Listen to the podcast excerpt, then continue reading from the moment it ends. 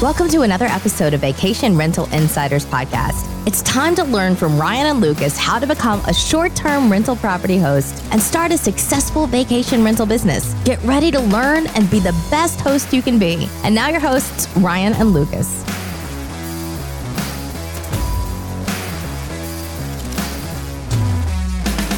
Hey, this is Ryan. And this is Lucas. Back again, another episode of Vacation Rental Insiders, and today's topic is going to be calendar management and minimum night stays.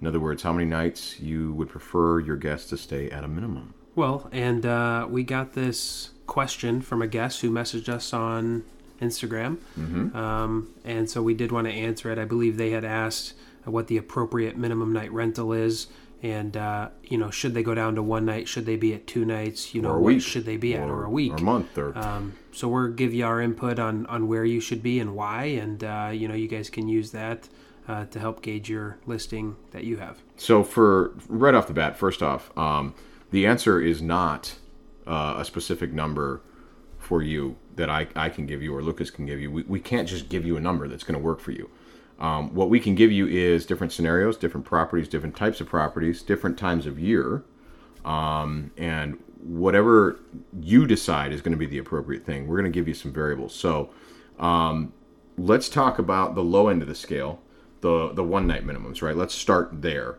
Yeah. Um, my experience, my first experience with Airbnb, when I wasn't sure if I wanted to start converting some of my rental properties and some of the other properties in my portfolio over to Airbnb um, I want to get my feet wet, right? So I, I, I just, just want to dabble. So I took a room in my own house and put it up on Airbnb with a listing. No lie, hour and a half later, the room was booked that day.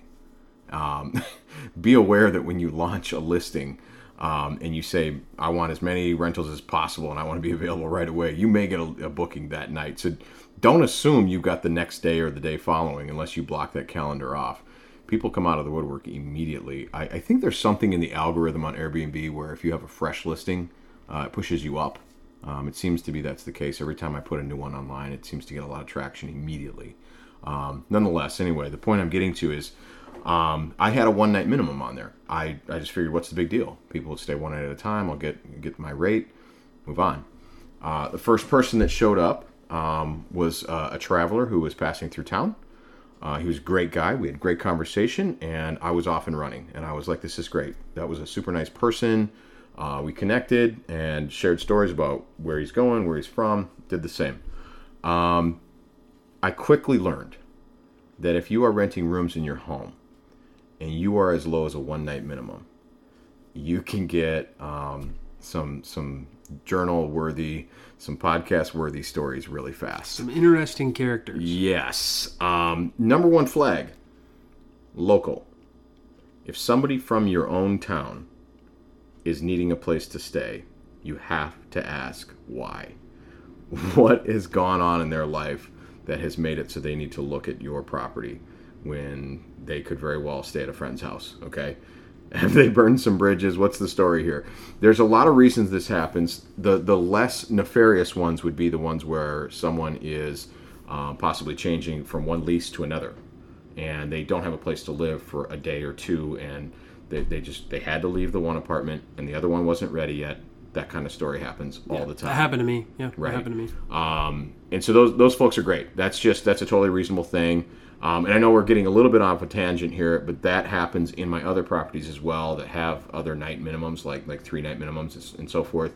That happens all the time. People will rent three weeks a month at a time uh, in between houses, especially people that close on a house they sold and don't have the new house yet because it's not closed on, and it might be three or four or five weeks even, and they've got to live in one of your actual houses uh, for a period of time. Well, those are actually great guests. Let me ask you this: Let's say you have a two night minimum or a three night minimum, but you're not getting a lot of bookings um, in the fall or in the off season, whenever your off season is.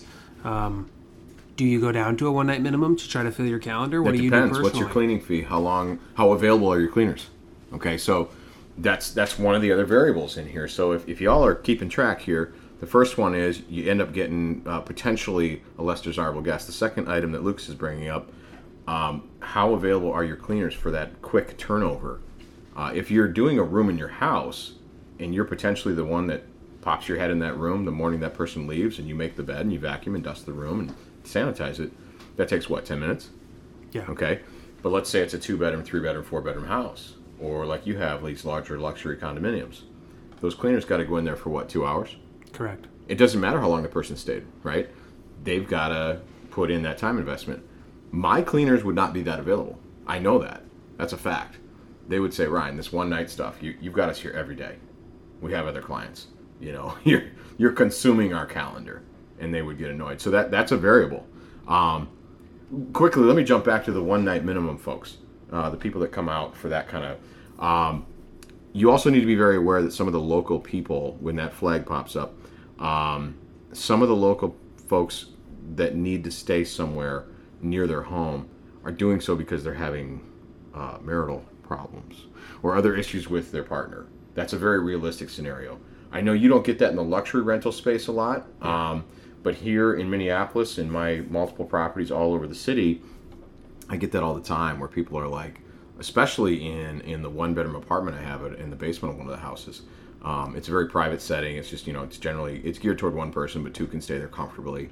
Um, I get guys all the time that are like you know, you know I might break up with my girlfriend. I've got, I've got to stay somewhere for a week or two. In that scenario, a local person is totally reasonable. That makes sense. Um, but you need to be aware that when you get a request from a local person, um, there's a lot of nefarious reasons that they need a place to stay as well. Number one, they've been evicted somewhere because they're not a great person. They could be. I, I have hosted drug addicts. This has happened. I have found the drug paraphernalia, that being anything from um, cocaine, heroin, all of it, meth. I have found uh, the Narcan kits in properties and in the trash cans outside.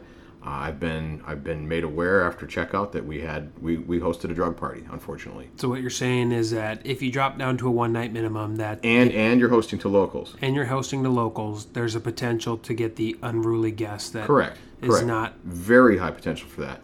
Good for your property. And back to the my first experience where I rented rooms in my house, um, I started to get folks that would rent the home, rent the room, and they would they would come at check-in time, three o'clock, and a significant other would appear, as well, a person of the opposite sex, for instance, and they would leave by 9 p.m. They wouldn't even sleep there the rest of the night. They would use the room for a few hours. I don't need to sit and fill in the blanks on that. Um, it's quite uncomfortable when you get that kind of person. So yeah, for sure. it, it's it's gross in some ways, and you just kind of you don't you know. So you have to up your rules in that scenario as well. You have to say no guests at any time for any period of time. No one can even enter the house and hang out with you. Yeah. That's the, you know you- you're renting a room. That's the extent of it. All your business has to be handled elsewhere. So th- this episode unfortunately does tie right into the rules episode that we've done already about what you need to state. So I, I resolved that by going to a two night minimum, okay, and then obviously increasing my rules. And then when I started opening other properties up, I never even never even entertained the idea in a two or three bedroom home that I would have a one night minimum. I never even thought about it. I know you wouldn't, correct? yeah, I wouldn't. It's not even reasonable for your giant condos. It's not going to happen. So e- Well, even one- for you guys, well- two nights wouldn't make sense. Well, well, one we can't. So, and let's break off to the vacation rental Yeah. side of things here for people who are, you know, in a vacation place or they have an HOA. One, you can't rent less than what your HOA is telling you that you can rent. Um, so if your HOA is telling you that your minimum is seven nights, then that's what your minimum has to be. If they're Yeah. saying your minimum is two weeks, one month, 56 nights, that's what your minimum has to be. Um, there are uh, little ways to get around that while still, you know, abiding by the HOA's policies. Um, and I'll so explain so that. real quick on the on the seven day minimums you get somebody that rents like you what's your preferable seven days friday to saturday or, or well, saturday the to preferable is Saturday to Saturday, but I don't block anybody off. I do have colleagues that go Saturday to Saturday on everything. so how do they do that explain that to the listeners so there's settings Yeah, there's settings on Airbnb and VRBO that allow you to check mark a day, which is not you're not able to check in. So okay so you, Um, so somebody somebody checks out sunday because you want sunday to sunday it's typically Saturday and to then Saturday. you okay saturday saturday so then you're saying uh, you, are setting say no check-ins say monday through friday for instance Sunday, Monday, Tuesday, Wednesday, Thursday, Friday. Only check-ins on Saturdays. I have colleagues that have that. The problem is if somebody searches for your property on a weekday, uh, they're not going to see it. It's not going to come up because you Right. only allow check-ins on a Saturday. But that that that's okay though because you're going to end up with people who search Wednesday to Wednesday, and you just simply won't host them. And by doing that, you can filter out people you don't want, or I guess you're not looking for. Yeah. Okay, so then let's. But you said you don't do that. You don't restrict it to a, a specific day of check-in. So how does that actually play out for you in the real world if you're letting a seven-day minimum happen whenever day it happens? So I'll go over it from events all the way down to the slow season for me. So in the events, occasionally I do get somebody who books like, let's say the Daytona 500 or Bike Week down there in Daytona runs Saturday to Saturday, pretty much Okay. Every. And those are booked year. months in advance. Those are booked pretty much months in advance. However, I do get the occasional person who books in advance and they book like a Thursday to Thursday. And For an event like that. Yeah, and it bites me, you know, it bites me in the butt because I got three days of high rated, you know, high nightly prices there that I need to get booked. Yeah. But I, I bring those prices down a little bit, not down to where the normal high season is, still higher than that. So even though you're next to a major event, you you tweak your pricing. Yes. Okay. Well, this okay. So let's not get into pricing. That's a whole other episode. But so you you fix it that way so that the calendar management doesn't screw up calendar being full. Correct. Okay. Got Yeah. it. I got still it. want the occupancy there, so like Right. I, you know, not to incorporate pricing too much, but I'll knock down my pricing for those event event days just a little bit Yeah. uh, to fill up. So I get a lot of Thursday to Thursdays. I'll get somebody say Saturday through a Mm-hmm. Wednesday, and then somebody book a Thursday. You know, I, I average probably seventy five percent occupancy throughout the year, Mm-hmm. and I feel like if you were only advertising on Saturday to Saturday. That you would have a issue being booked. I don't understand how there's that many people looking Saturday to Saturday. Mm-hmm. Um, and if you only allow Saturday check-ins, then Airbnb or VRBO is only going to advertise your property for people looking for a Saturday check-in. Right. If they're looking to check in on a Monday, it's gonna not gonna show up. they're not going to show up. Yeah. And I'm like, I don't know. I have I have a good reputation on getting stuff booked and having a low occupancy during those high seasons that I don't need Saturday to Saturday. Yep. Yep. You know. So if I draw upon the um, the the commentary from our peers um, in the the famous you know Facebook groups that we're parts of and we we contribute to and we we read and listen to, um, a lot of them uh, strongly encourage folks to have a longer minimum stay. Would you agree with that? That's kind of the consensus. They Yeah.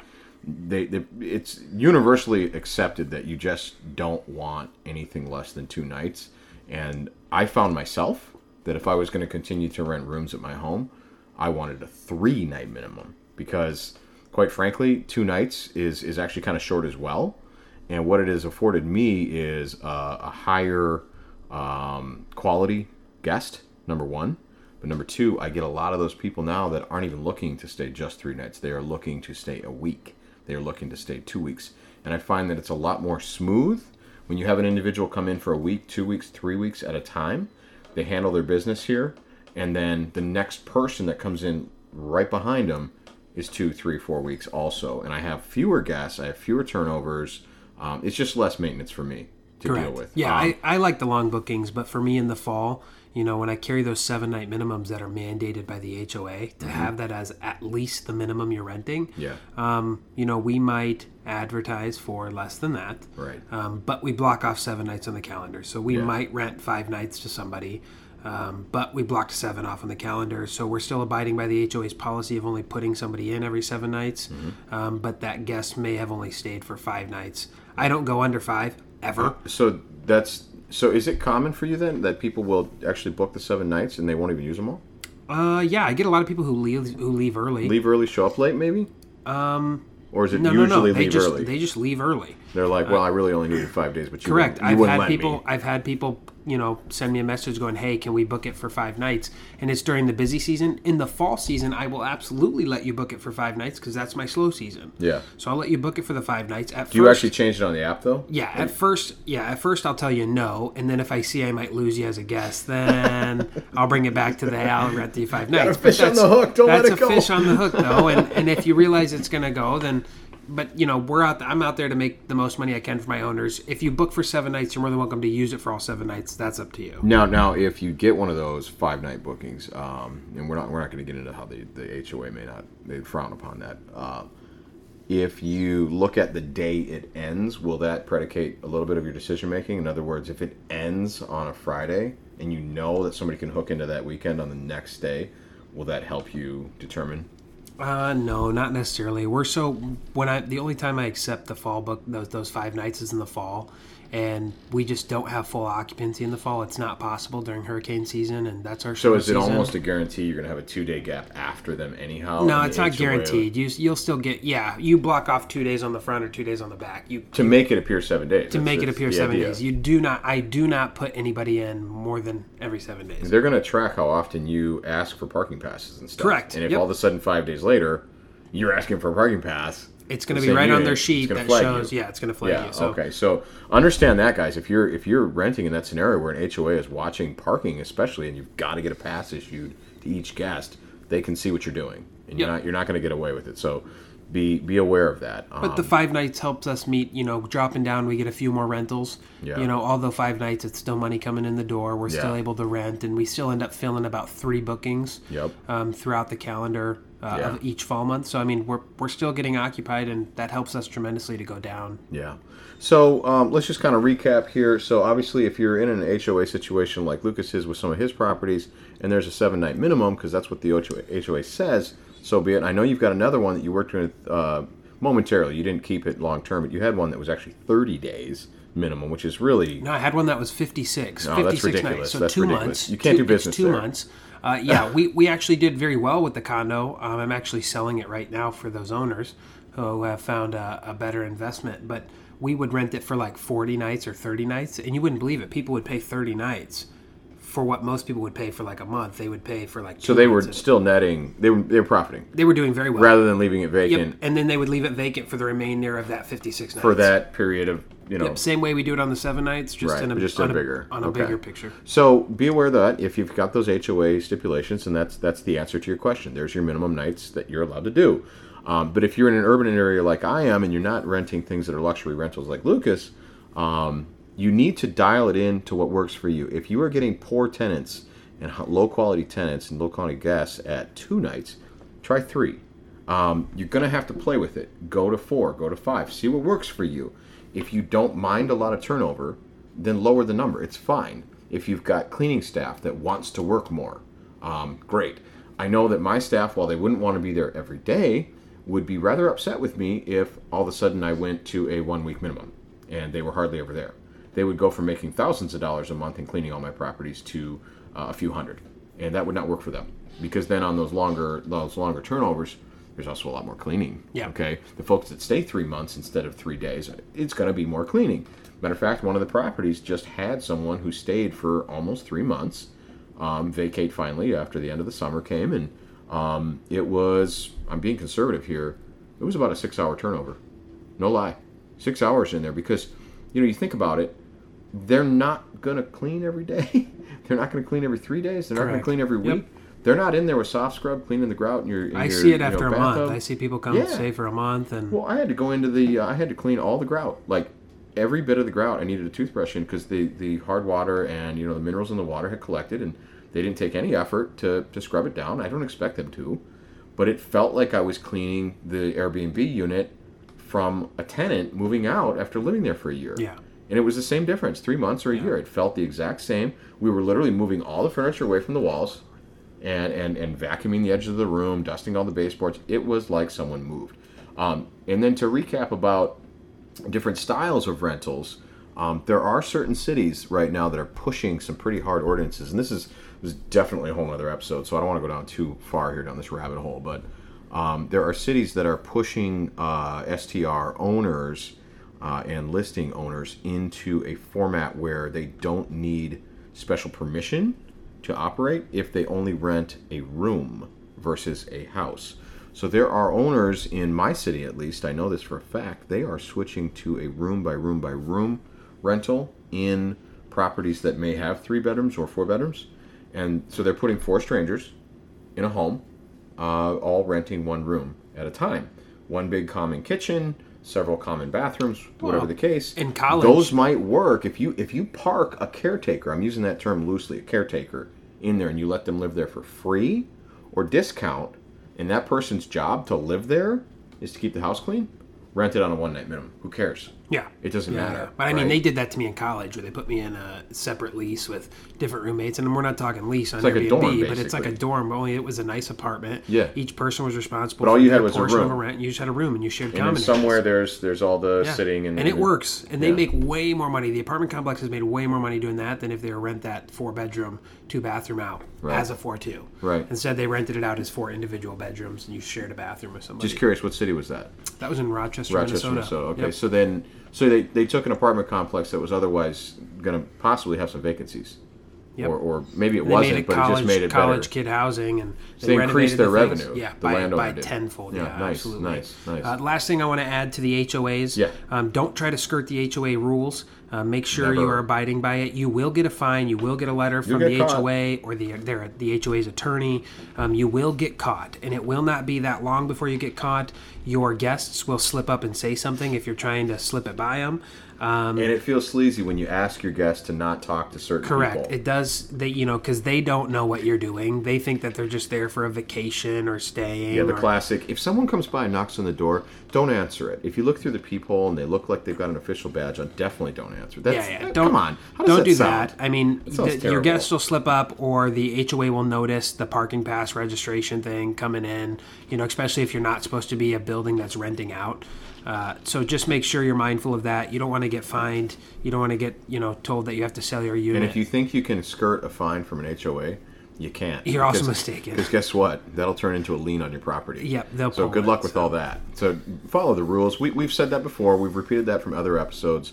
Local laws, HOAs, follow them. Uh, but w- again, to recap, when it comes to minimum nights on your stays, you're going to have to play with your own settings to get the best guest you can get for you. And if it works for you to do lower numbers, do the lower numbers. If you feel you need to put it on a higher number to reduce the amount of headaches you have by then reducing the number of guests you have, do that. There's no right or wrong answer here, guys. Okay? Hope this was all helpful feedback. In the meantime, like and subscribe. Hit us up on Instagram. Uh, and uh, in the meantime, be the best host you can be and go get that money. get that money. Thanks for listening to the Vacation Rental Insiders podcast. Please remember to rate us so other smart people just like you can find us. And hit that subscribe button so you never miss an episode. Until next time, be the best host you can be.